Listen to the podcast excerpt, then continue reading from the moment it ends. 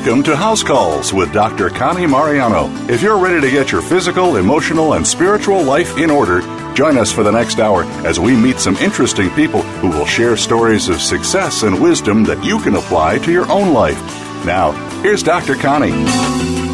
Welcome, everybody. It's our February show, and we honor the month of love. Welcome to the Love Doctor Show. I've got another Love Doctor here in studio with me.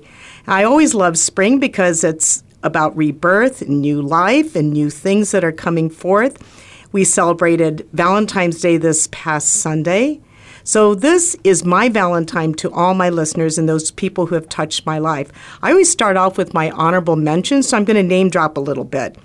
For February, these are the following people who are out there who've celebrated their birthdays Dr. Bernard Bendock, who's my neurosurgeon friend from Mayo, who's been on our show several times, Linda Johnston in Scottsdale, Susie Wiley in Scottsdale, Eileen Hovey, Katie McCullough just had a birthday. My dear friend Leslie Ridenauer has been on our show. She just celebrated. Ali Zimmerman had a birthday. Jim McDowell's birthday is coming up. Bob McGann, who is the father of my daughter in law, is having a birthday. Rob Harden has a birthday on Sunday. Kimberly Yee, our state treasurer, has a birthday. Sandy Scarcella and Rex Mays are having a birthday, so happy birthday, all of you. I also want to do a special honorable mention to Suzanne and Dimitri in Arizona and Dan in Colorado, and also to new listeners, Ann and Dick in Snowmass, Marie and Bill in Carefree. February is a very special month for me since it is my late husband John's birthday this coming February 21st. So happy birthday, sweetheart in heaven. Uh, it was this show about two years ago that was his last show with me, and we talked about the power of partnerships, about what makes for a great relationship. And he taught me that, and that was his last show that we celebrated. Also, he is celebrating in heaven with a patient of mine, a former patient of mine, who's been advanced to heaven, Ronald Moore, who passed away on the first of this month. His wife, Gloria, who is in Michigan, is listening today.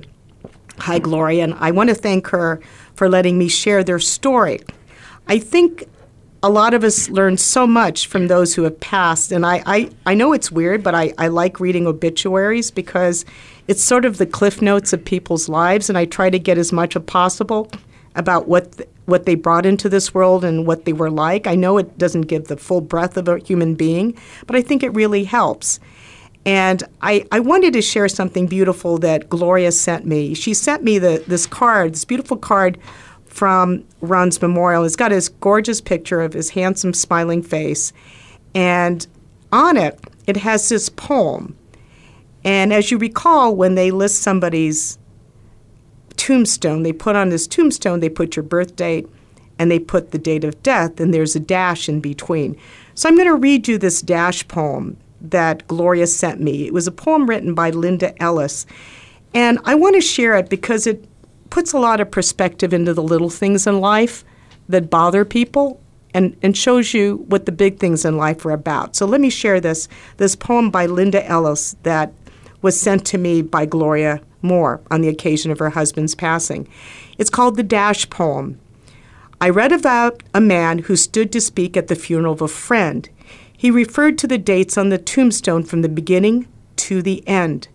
He noted that first came the date of birth and spoke the following date with tears, but he said what mattered most of all was the dash between those years. For that dash represents all the time that they spent alive on earth, and now only those who love them know what that little line is worth. For it matters not how much we own the cars, the house, the cash. What matters is how we live and love and how we spend our dash. So think about this long and hard. Are there things you'd like to change? For you never know how much time is left that can still be rearranged. If we could just slow down enough to consider what's true and real and always try to understand the way other people feel. And be less quick to anger and show appreciation more and love the people in our lives like we've never loved before. If we treat each other with respect and more often wear a smile, remembering this special dash might only last a little while. So when your eulogy is being read, with your life's actions to rehash, would you be proud of the things they say about how you spent your dash? So thank you all for listening to that. I, I loved hearing that. I loved sharing it. And what Gloria wrote for Ronald was he ran the dash to the finish line.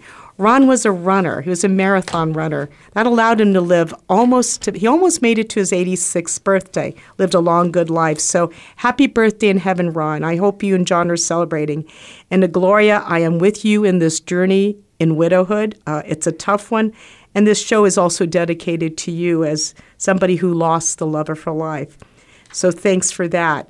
So our theme is love. So, why is love so important? What's the big deal about love? So many songs, most songs are written about love. And when I interview our, our guest today, we're going to talk a lot about love because that's probably the biggest complaint and concern people have.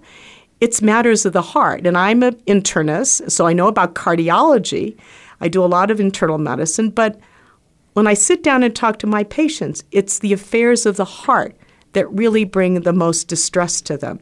You know, we can talk about cholesterol and EKG and stenosis and cancer, but in the end, the underlying issue in the room is how much love is in their life. So, what's love about? Well, love gives us assurance that we are not alone in this world. Love runs the world around us. Can you die of a broken heart? They call it Cupid's curse, where you really do die of a broken heart. They have said that mortality rate temporarily increases after a spouse's death. So, for those of you out there who know a widow or a widower or a friend who's lost a partner, just check in on them, okay? I know that after my husband died over 19 months ago, my friends kept checking in on me. One of my friends, Marie, who lost her husband, Jay, who was a patient of mine, said that her girlfriends would check on her every night by sending a text at the end of the day saying, Are you okay? And when Marie would get home, she'd send a text saying, I'm home, just to make sure somebody's doing that. I know I would send a text to my big sister, Maddie, or my, my assistant, Sally, to say, I'm home, I'm okay. My office staff even went to program my phone so they knew my whereabouts in case I went missing. They just wanted to make sure I was okay. That so really for those people who are grieving, don't leave them alone, right? They may want to grieve in silence, especially male the males out there, the the widowers. Don't I mean, they'll try to be stoic, but they're hurting. So reach out and just say, hey, just checking on you, just checking on you. There is something called the broken heart syndrome. In 1959, there was a study that that demonstrated an elevated risk of mortality for widowed individuals under the age of 35 and it's usually those with cardiovascular conditions. There was a similar study in 1963 published in Lancet, which reported a 40% increase in mortality in the first six months after a spouse's death, followed by return to normal mortality in the five years after that. So losing your love can be deadly. So love gives us a reason to live. And when there's no reason to move on, there's no more love, people give up. And I've seen that. My oldest patient died three years ago. She made it to 102. And why did she die at 102? She decided she was all done. In her last physical with me, I pointed out that her pacemaker battery was due to be renewed. And she says, Don't you do it. Do not renew my battery. I am done. And I said, Well, if we don't renew your battery, your heart rate will stop. You won't have a heartbeat. And she looks at me and says, Everyone I've ever loved is gone. I don't need to be here. So I respected that. I called her children who were in their 80s. We had hospice work with her, and she was in assisted living. And she passed away silently three weeks later. She just stopped eating and she moved on. One of my dear friends, Tony, her papa, her grandfather, passed away about a week ago. I reached out to her and asked what happened. I thought COVID. And she says, no, he didn't die from COVID. He died of a broken heart. His wife, her grandmother, had died after 60 years of marriage. He just gave up. So we talk about losing a physical love, the, the, the separation through death.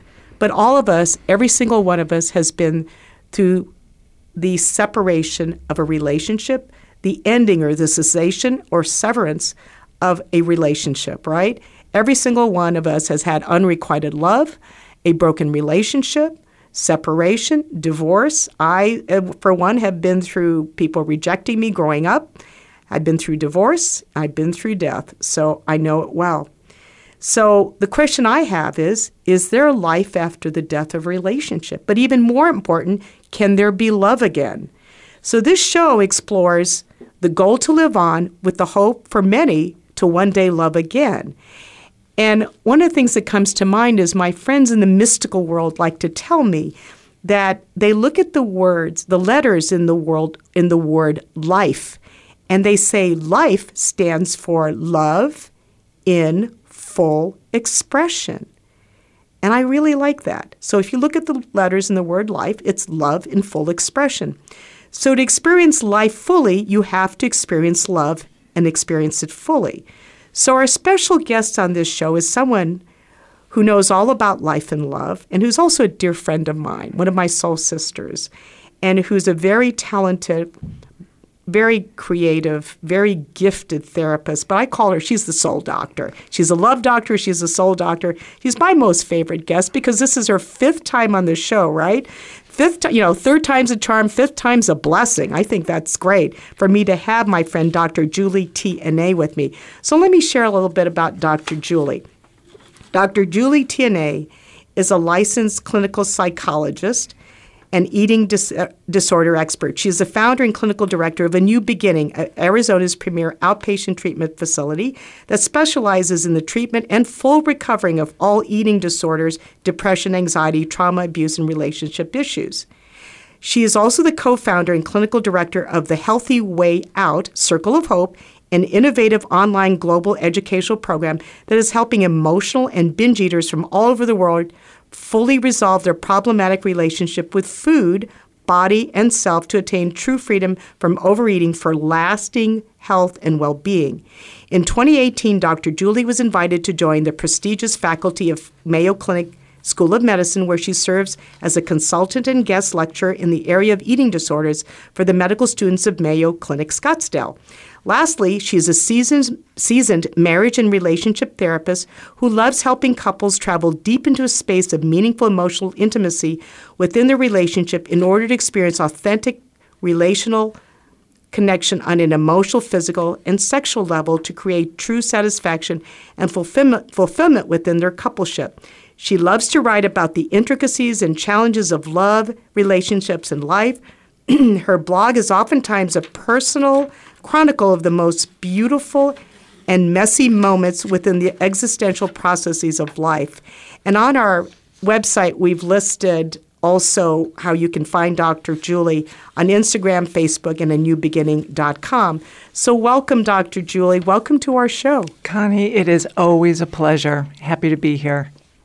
I'm going to uh, ask one question before we go to a quick break, but the question I have is, and we're going to explore it after our break when love is gone physically, in the case of my friends and myself in the death of a partner, what happens to the, the survivor? I, one of the things I mentioned to you before is when my women patients lose their husbands, they grieve. And when my male patients lose their wives, become widowers, they replace. Why is that the case? Well, men tend to remarry at 61% of the time after the loss of a spouse, men remarry, and women are only 19%. So I think that there's a number of reasons. First of all, I think that a, a female spouse is a man's best friend. It's their primary support system. But for a woman, that's not necessarily the case. Women rely on other women to support them men rely on their wives. So when a man loses his wife, he's very, very lost. And so I think they tend to want to replace that primary support person, whereas women have lots of other options to support them through life. So I think that that's the primary reason for that statistic. But the other reason is that, you know, statistically, women outlive men. So, you know, women also tend to marry men that are older. So by the numbers, there are fewer men available to to widows. Oh, that's an interesting thing you put. Actually, among my my very successful women friends who've divorced or moved on to a new relationship, they've tended to marry younger men. Mm-hmm. Uh, I've had friends who uh, have their second or third husbands are 15, 16 years younger and are very happy with that. We're, we're up for a break, and we have so much to explore in this show. So stay tuned on House Calls with Dr. Connie and Dr. Julie T. Anné to talk about life and moving on with love in our relationship. So stay tuned on House Calls.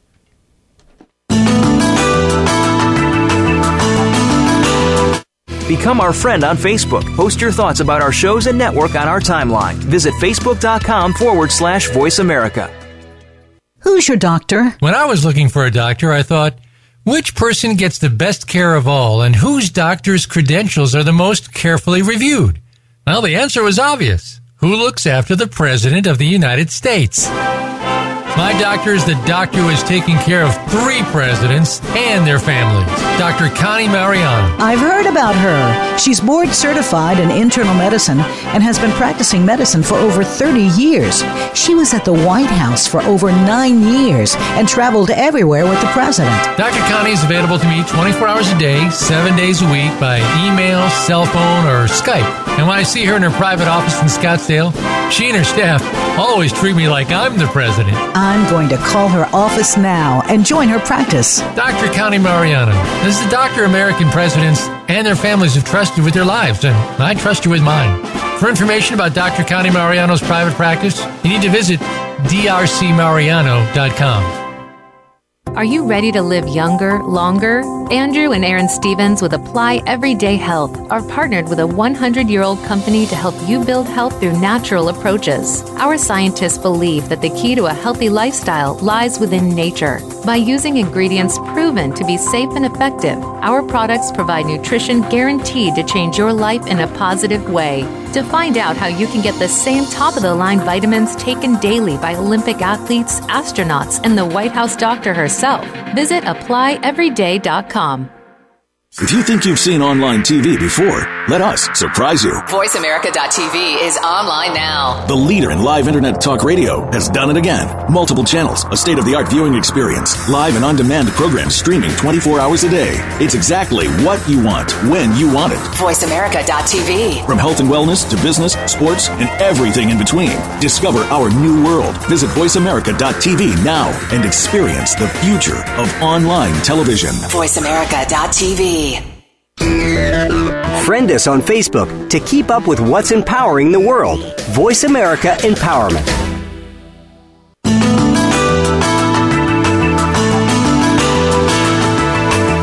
You are tuned in to House Calls with former White House physician Dr. Connie Mariano.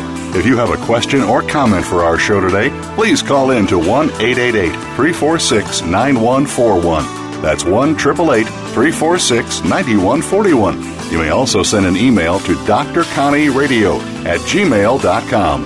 That's drconnieradio at gmail.com. Now, back to House Calls with Dr. Connie.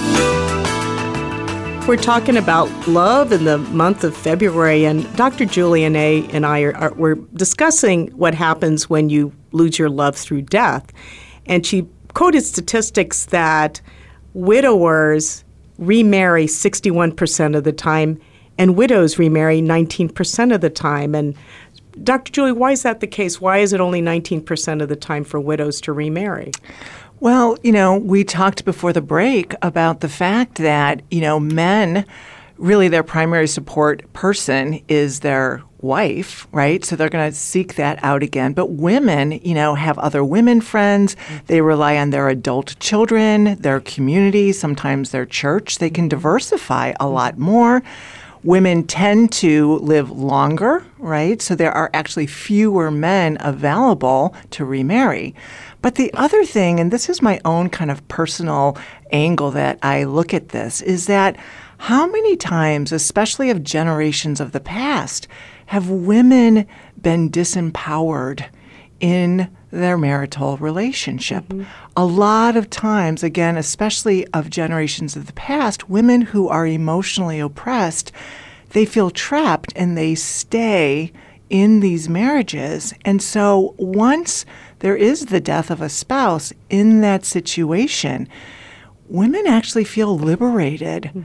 They step into their own for a lot of times the first time in their lives. They're not taking care of a spouse, they're not raising children, you know, they're not necessarily responsible for grandchildren, and they can explore themselves and their life for the first time. They probably have financial independence depending on how, the, how much the husband took care of them afterwards.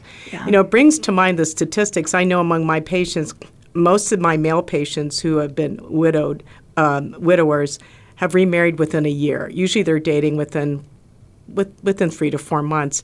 But what struck me a couple of weeks ago in my clinic, in one single day, I had back to back women patients who were in their 80s who were widows for, for at least five years. And the first one I saw was had just turned 80, and she brought her new husband with her, and he was 92. And her husband, her first husband, had died five years prior. He had cancer. They were married 60 years. And his last words to her was, I want you to keep going to church. And she's, Well, sweetheart, I always go to church. He goes, No, make a point to go to church. So I mean, she continued her life doing the things after he died, and she met this pleasant gentleman at church one day. And he was a widower, had been widowed for, oh gosh, maybe 10 years. And they struck up a friendship and they fell in love and they got married in the middle of the pandemic in February of last year. Uh, she was 79, he was 91. So, and I said, Well, how is that? She says, it, It's great. She says, We finish each other's sentences. We're at the stage in our life we, we're comfortable together. We're safe together. We enjoy traveling together. She says, I don't care how much time we have left. She says, It's the time we spent, it's the quality. Now, right after her, I had another patient whose husband was a patient of mine before he died five years prior, and he had really he had ALS, God bless him, and she took care of him until his very end. Died at home, and she uh, she had just turned her 80. She had turned 80, and she started dating about a year after her husband died. A year after his death, his business partner, who had known them for 30 years, was a widower, approached her and says, I want to date you. And she goes, Oh, I don't date anybody. I'm, I'm fine. He goes, No, no, I, I think we should just be good friends. So they struck up a friendship, uh, and she has not married him, decided not to. She has kept her assets se- separate. She kept her home, and he moved out and has a home down the street. They would travel together, they would get together occasionally, but she likes her freedom. As, as you mentioned, uh, her autonomy uh, to manage her affairs as she wishes. And if she wants to see him, great. If not, she's perfectly happy. Yeah. And you sort of have to find what fits for you. Yeah. It fits for you. And I just thought it was an interesting example. But you know, the thing is, is about moving on. That's tough. And the majority, the listeners here, you know, the most of them are not the stage where they've they've lost a spouse, thank God, but they've lost a, a, loved one through a relationship, a divorce. I have a lot of people out there who are divorced. Let's say somebody gets divorced. How does one move on to make the right decisions next? I mean, is there a time you should wait before you date again after divorce? I mean, what do you recommend? Well, I think the first thing to know, and this is whether you lose a spouse through death or you really lose a spouse through divorce. And I think that we do need to recognize that divorce, even when it's your own choice, even when it is a positive, uh, quote unquote, event, it is a loss. Okay. It's a loss of a dream. It's a loss of the foundation of your life, the way that you've always known it. It's a loss of a companion that you've had in the past, oftentimes someone that has been your best friend. So we need to recognize that it is a loss, and we need to recognize that there is going to be a need to grieve. Okay? Even when it's our choice, we have to grieve. And the reason why I'm really stopping and I'm expressing this at this point is because if we bypass the grieving process, right, we don't want to hurt, we don't want to relive our loss, right? Our heart is not going to be truly, fully healed and therefore open to the next love. I think people get distracted, don't you? Like somebody goes through divorce, they're like, "Woohoo! I'm free. I can do all the things I want to do." Or you know, but do you think they get distracted, or they just decide we're going to start? I'm going to start dating again because that's what I've seen. I think that people don't like to hurt. yeah, yeah. And so people will do all sorts of things to sidestep the necessary slowing down, embracing the transition, embracing the loss, feeling it, grieving it, so that you can fully move on in a way that's healthy. Because that's what we want to do, right? I believe that the heart has such a capacity to love many, many people in life. Even when your love has been the love of your life, like John was for you, I truly believe that there is a capacity for love in this universe that is, I think, by far the greatest energy that we have. So we want to be able to be open to it in a way where our entire spirit can really enjoy the new love. Okay? Too many times people are focused on reliving. Okay? Especially if you've had a happy marriage and you lose your spouse through death, you want to relive, relive, relive. We need to grieve, put a healthy emotional period after that chapter in your life. And then we have to move forward to recreate a new chapter. Okay? I think it's I think what you bring up is the pause. You know, people don't want to pause and reflect. I think one of the I say I call it my gift of the pandemic. When the pandemic hit, it was right in the middle of my bereavement. And it forced me to stay home, not be distracted by travel or going out with my girlfriends and doing the things like shopping, all those. I was forced to stay home and really fully grieve and be. I think in the end, are you comfortable in your own skin? You know, Are you comfortable in your own skin and are you comfortable with that depth of emotion? Mm-hmm. Because I will tell you, a loss, whether it is through divorce or it is through death, it will bring you to your knees. Oh yeah. Okay. The strongest, most courageous, most empowered individual will be brought to their knees and unexpectedly. You know, there is an inconsistency to the the grieving process that I think oftentimes takes people by surprise. And in the case of the divorce, it leads them to question did I make the right decision? Mm-hmm. Because how can I be hurting so badly? How can mm-hmm. I feel so numb? How can mm-hmm. I feel like, you know, my universe has been just kind of taken from me? And it's because there's been something that has been such a what you thought was going to be secure foundation of your life is now completely different and it's in transition. You haven't yet landed where you are going to go next, and we have to tolerate that space. We have to tolerate our emotions, and we can't rush that process. I say this over and over and over again to my clients because I know that if they go through it authentically and deeply, they will be able to move forward without that raw pain and with a heart that is truly able to embrace this new wonderful love that's going to come in front of you so you can experience it differently and and just as grand just as beautiful than you've had in the past One of the things that strikes me when you you talk about experiencing new love, it's what my my patient Marie said to me. Uh, she made the comment, you know, because she has her boyfriend or significant other, and actually, by the way, he's six years younger. He's he's not older, so he's got a younger man. But she said, there isn't a day that goes by that I don't think of my late husband. Every single day, she goes, he was the love of my life. But she said, but the man I'm with now, I love him. I love him in a different way. And the analogy I've used is, well, I have two children. I have two sons. I wouldn't pick either one over the other. I love them both in a different way, but I love them both. I, I, I can't pick one over one the other. Yeah. That's so, I love that because I think so many times when you have had a wonderful marriage and your spouse is gone, you feel guilty because you mm. feel like to love somebody else, to mm. lay with someone else makes you disloyal Yeah. to, Yeah. to, to the love that you've had, to the memories that you've shared. And to me, and I have goosebumps as I'm saying this, it actually is a sentiment to how beautiful that love was. Because when we've loved once and we loved well, it opens up our heart to know that that kind of love is out there. And we don't want to tolerate anything less.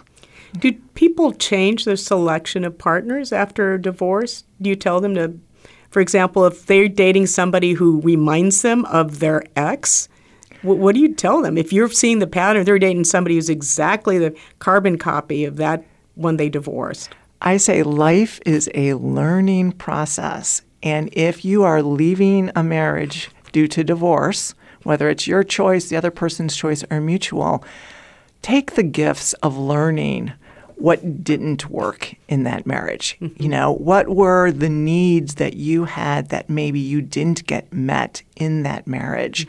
And go forward, not with bitterness, but with knowledge and awareness that says, you know, this time I need a man that has my intellectual, you know, mm-hmm. same capacity mm-hmm. or that has the energy or passion of my spirit. You know, this time I need somebody that enjoys the same activities that I enjoy. All right. And I think we can and we should go into relationships with our eyes open, not just our hearts, but our eyes, because there's the biochemistry, certainly, of love, but then there's also that companionship. You know, there is that is this person responsive to me and my needs? Do I feel safe? Do I feel like we can have emotional intimacy? And those are all the ingredients of a long and deep and lasting relationship. So I say learn from your past relationships, not in a way that you're bitter, mm-hmm. but in a way where you say, I'm going to take those lessons and I'm going to go forward so that my next relationship is enhanced by the life that I have just lived. It's a good point. You got to know what you want. One of the things I my patients will who are seeking, I, I always ask them, you know, do the list of your perfect mate. If you can ask the universe out there to send me my perfect mate, and actually before John arrived, I did a list of my perfect mate, and I wrote a number of things down, and it was our first. I don't even think it was a date. We actually sat down. It was going through my list, and he went through my list and told me why he was the right guy. And I realized as he was doing his last, he, he was bold enough and had the courage. I said, I better date him because he's he's got more courage than I have. And I thought that's somebody who, who was feisty enough that I was looking for. So you got to know what you want. Don't compromise. I think people are so used to saying, you know, when you're younger, you say, "Well, I've got to get married because all my friends are getting married, and I'll be the last one there." And it's like, oh, you know, everyone's getting married. It's like, no, don't do that. I think, first of all, being whole within yourself, first and foremost, is one of the most important things when we go out into the dating world, whether it's the first time around, mm-hmm. what, who's really whole within yourself the first time around, right? And especially the second time around, because we need to be able to, to look out for a companion out of want, hmm? not out of need. Mm-hmm. Okay, out of you enhance my life, not I need you in my life to complete me or to take care of me financially or because I can't tolerate being alone and with myself. Okay, so we need to be whole. And then I do think we need to have a sense of what we want and we have to slow things down so we truly get to know the other person and the other person in relationship with you. You can adore somebody, but if they step into a relationship with you and they truly don't know how to meet your needs, that's not the right person for you, right? So we have to look at how do I feel when I'm with this person? Do I feel better when I leave? Do I feel happy? Do I feel loved? Do I feel cherished? Right? Do I feel enhanced? Do I feel excited? Those are really important things. And if you don't, be strong enough within yourself to pay attention to that. Well, I get a lot of pushback saying, well, I don't want to hurt his feelings. We've been together all these years, we have so much invested. And yet they're miserable in these relationships. And guess what? Life is short. Yeah. Last year, when I was on the show, we talked about, you know, is it possible to find your soulmate? We talked about long term relationships and what's possible. And uh, one of the points that we really talked about is life is short. The goal is to be happy together, right? Not to just be together, but to be happy together. And if you're not, to be strong enough to say, it's time for us to part and go our ways. That is absolutely true. It's really the quality of your time. I was blessed to be with John for 11 years, married nine years, and that was unbelievable. I, I can have that the rest of my life and be totally happy. So we're going to pause for a quick break and come back on Dr. Connie's House Calls with Dr. Julie Anné, who is the Love Soul Doctor. Talking about love and moving on, we're going to talk about divorce and how many divorced people remarry. So stay tuned on House Calls. Think you've seen everything there is to see in online television? Let us surprise you. Visit VoiceAmerica.tv today for sports, health, business, and more on demand 24 7. Are you ready to live younger, longer? Andrew and Aaron Stevens with Apply Everyday Health are partnered with a 100 year old company to help you build health through natural approaches. Our scientists believe that the key to a healthy lifestyle lies within nature. By using ingredients proven to be safe and effective, our products provide nutrition guaranteed to change your life in a positive way. To find out how you can get the same top of the line vitamins taken daily by Olympic athletes, astronauts, and the White House doctor herself, visit applyeveryday.com. Who's your doctor? When I was looking for a doctor, I thought, which person gets the best care of all and whose doctor's credentials are the most carefully reviewed? Well, the answer was obvious. Who looks after the President of the United States? My doctor is the doctor who has taken care of three presidents and their families. Dr. Connie Mariano. I've heard about her. She's board certified in internal medicine and has been practicing medicine for over 30 years. She was at the White House for over nine years and traveled everywhere with the president. Dr. Connie is available to me 24 hours a day, seven days a week by email, cell phone, or Skype. And when I see her in her private office in Scottsdale, she and her staff always treat me like I'm the president. I'm going to call her office now and join her practice. Dr. Connie Mariano. This is the doctor American presidents and their families have trusted with their lives, and I trust you with mine. For information about Dr. Connie Mariano's private practice, you need to visit drcmariano.com.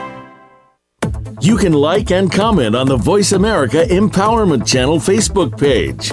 This is the place to get and share advice from some of the best leaders on the planet. Get started today by searching for Voice America Empowerment or click the like button under the player today. Follow us on Twitter for more great ideas at Voice America Empowerment.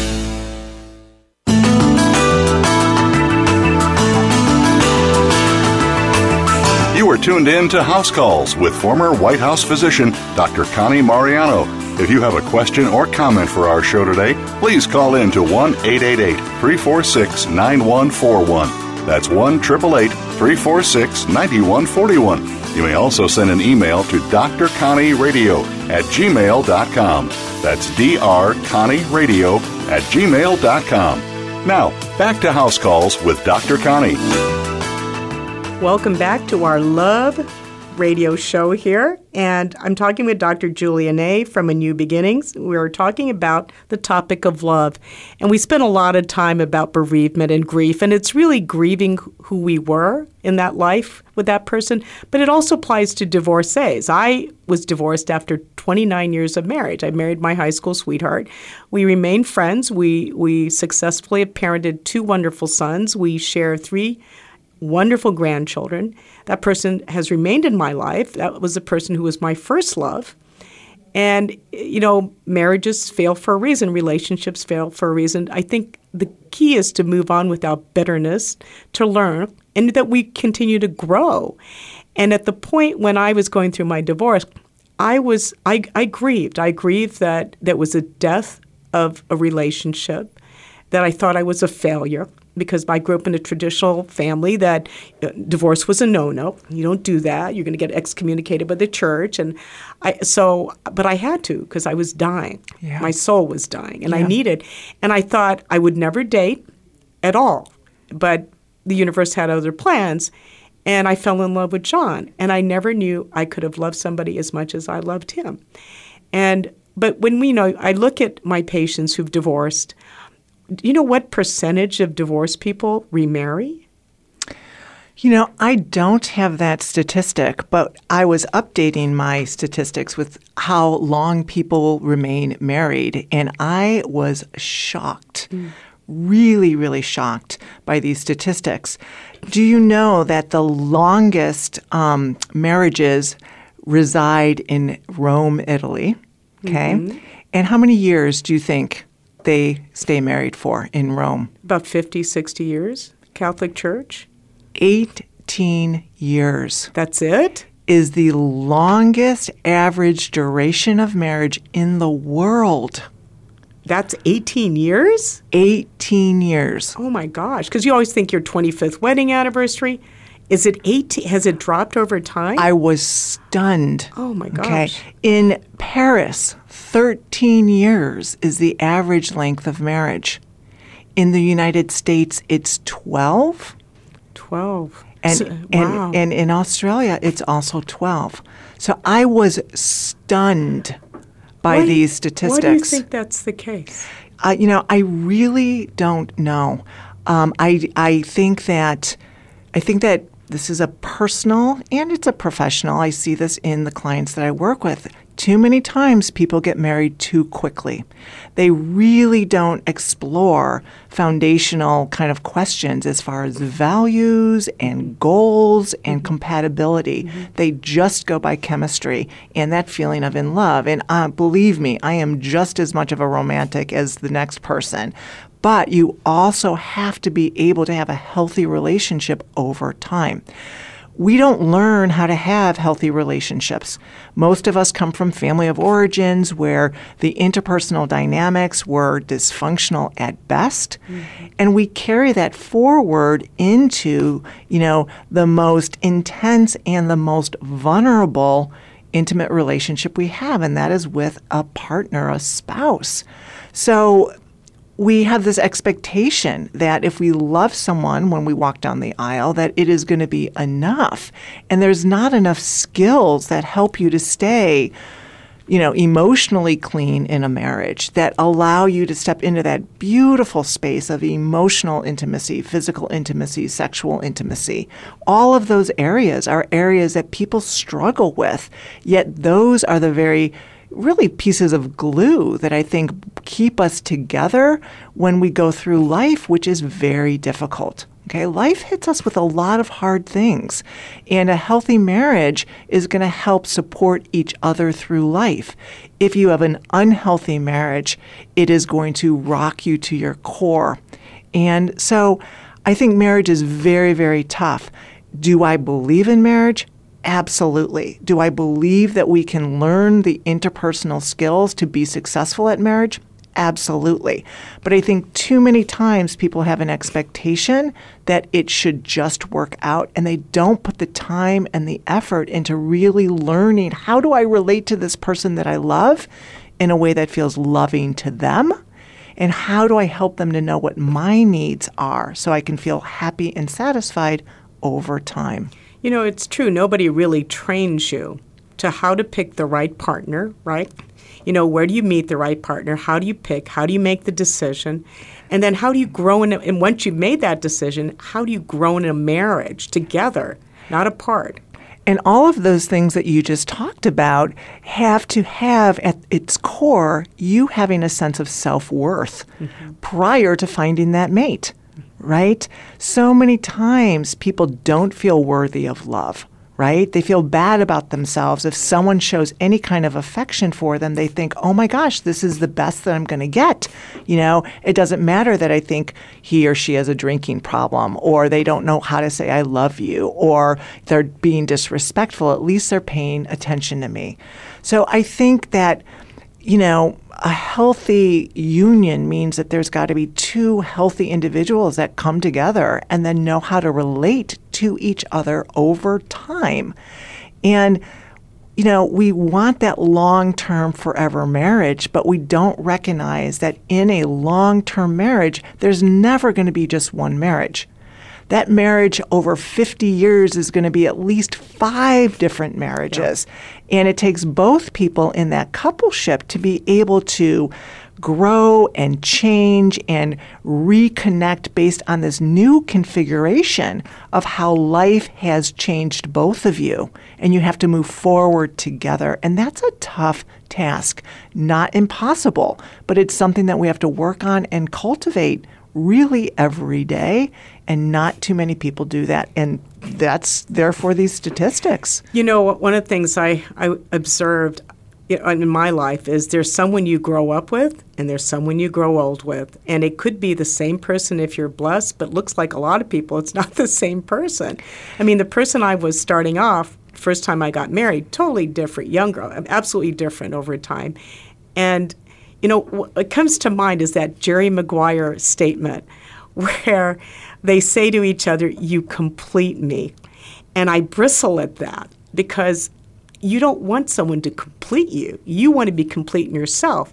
You want them to be supportive of you so that each of you can be the best you can be individually. Yeah. But they don't, you know, fill a hole. I mean, that way. Maybe they love you so much, but they don't make you the whole person. You're already a whole person. Yeah, that that quote makes codependence, you know, sing because that is that's a typical kind of definition of codependency. You know, you complete me. We do need to be whole, and we need to come together. And and a healthy union actually um, makes you know the, the the product of those two people greater. Okay, in their in their love and in their resources and in their coupleship. So we do want to be whole within ourselves, and we want to come together. And, you know, we want life to change us. We want to grow as we go through life. And it's hard to have two people that grow at the same pace. And it doesn't have to be that they grow in the same direction, but I do think that they have to grow at the similar pace in life because otherwise the person that you married at the beginning is is going to be very very different than the person that you marry 15 years in or 30 years in. And to expect that that love is going to stay the same is i think impossible. I think too many times people end up um, denying themselves and denying their feelings to try to keep the relationship, you know, as a fit when it no longer is. And you end up feeling very empty and barren in that relationship. I think that that's what opens the door too many times to infidelity, you know, and, and just people that are miserable and bitter. And that's not how we want to go through life. That's not what we want to model to our children. And I think we all, you know, deserve a better existence than that. What do you how do you share or how do you advise your clients how they can grow together? What do you what do you recommend? Communicate. Okay? Have the tough conversations, right? This is what I need. How are you feeling in this marriage? Are you happy? Are you fulfilled? Okay? And if you're not, let's work on it. Okay.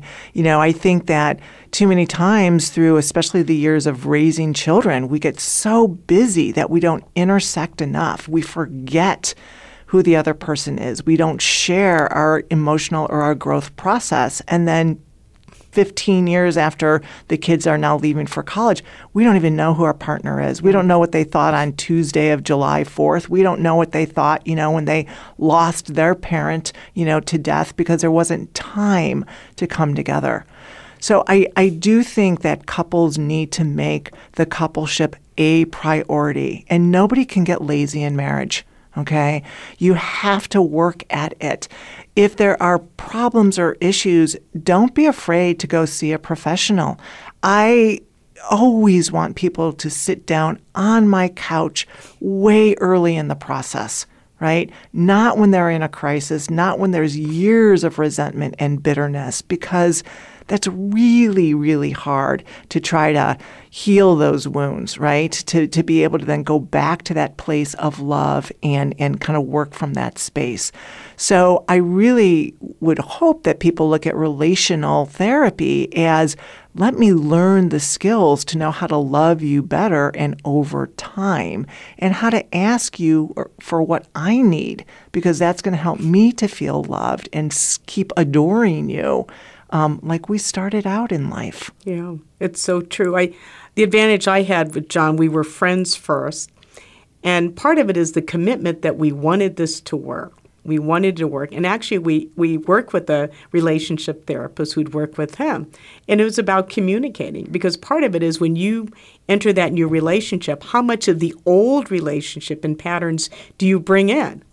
He would he would suggest something and then he would cringe. And I would say, What's the matter? I was going to say yes. He goes, I was expecting you to stomp on that and say no because I'm so conditioned to somebody refusing. I said I would not do that. Yeah. Because you're you're re, you've got to recondition. We are all a product of our past, and so of course when we go into a second marriage, we're going to bring kind of memories of, of those dynamics in the first marriage. And there's nothing wrong with that. That's human nature. But we need to have, first of all, a self awareness, okay, that this is getting triggered from for me, this is not about my current relationship. This is about something that happened in my past relationship. And then we need to communicate. We need to say, wow, I'm afraid to speak up because when I did in the past, it would get shot down. I'm afraid to ask you to hold me because my ex husband never liked that physical intimacy. So we need to be the narrator, right? We need to communicate this to our, our spouse, and then we hopefully we'll have a spouse that listens without judgment, right? And takes that beautiful gift of communication and says, okay, now I understand you better. I know how to love you better based on your needs and your history, and I love you enough to give that to you. And then I'm going to communicate back how I need to be loved and what some of my wounds and my bruises are from my past relationship. And, and what we're talking about is making yourself vulnerable, right? We're talking about emotional intimacy, going into that space where we're letting ourselves be truly seen and we're handing our heart to somebody else and saying, please don't re wound this. And in the ideal, they're going to pick it up and they're actually going to be a piece of repairing that heart. And that is going to make us feel safer with our spouse, want to come closer, and want to do the same thing in response. And to me, that's why or how you stay in love, right? That's how you stay attracted to the other person. That's how you just always want to be with them because it feels so good because you're with your best friend. Absolutely. Yeah. The goal is ultimately to marry your best friend.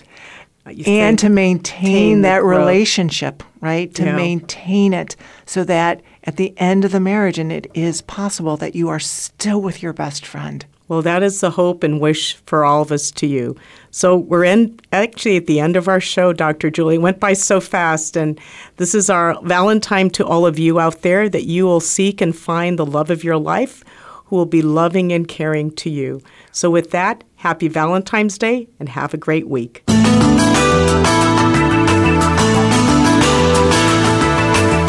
Thank you again for joining us this week for House Calls with Dr. Connie Mariano. We'll be back next Thursday at 7 p.m. Eastern Time, 4 p.m. Pacific Time on the Voice America Empowerment Channel. Have a terrific week.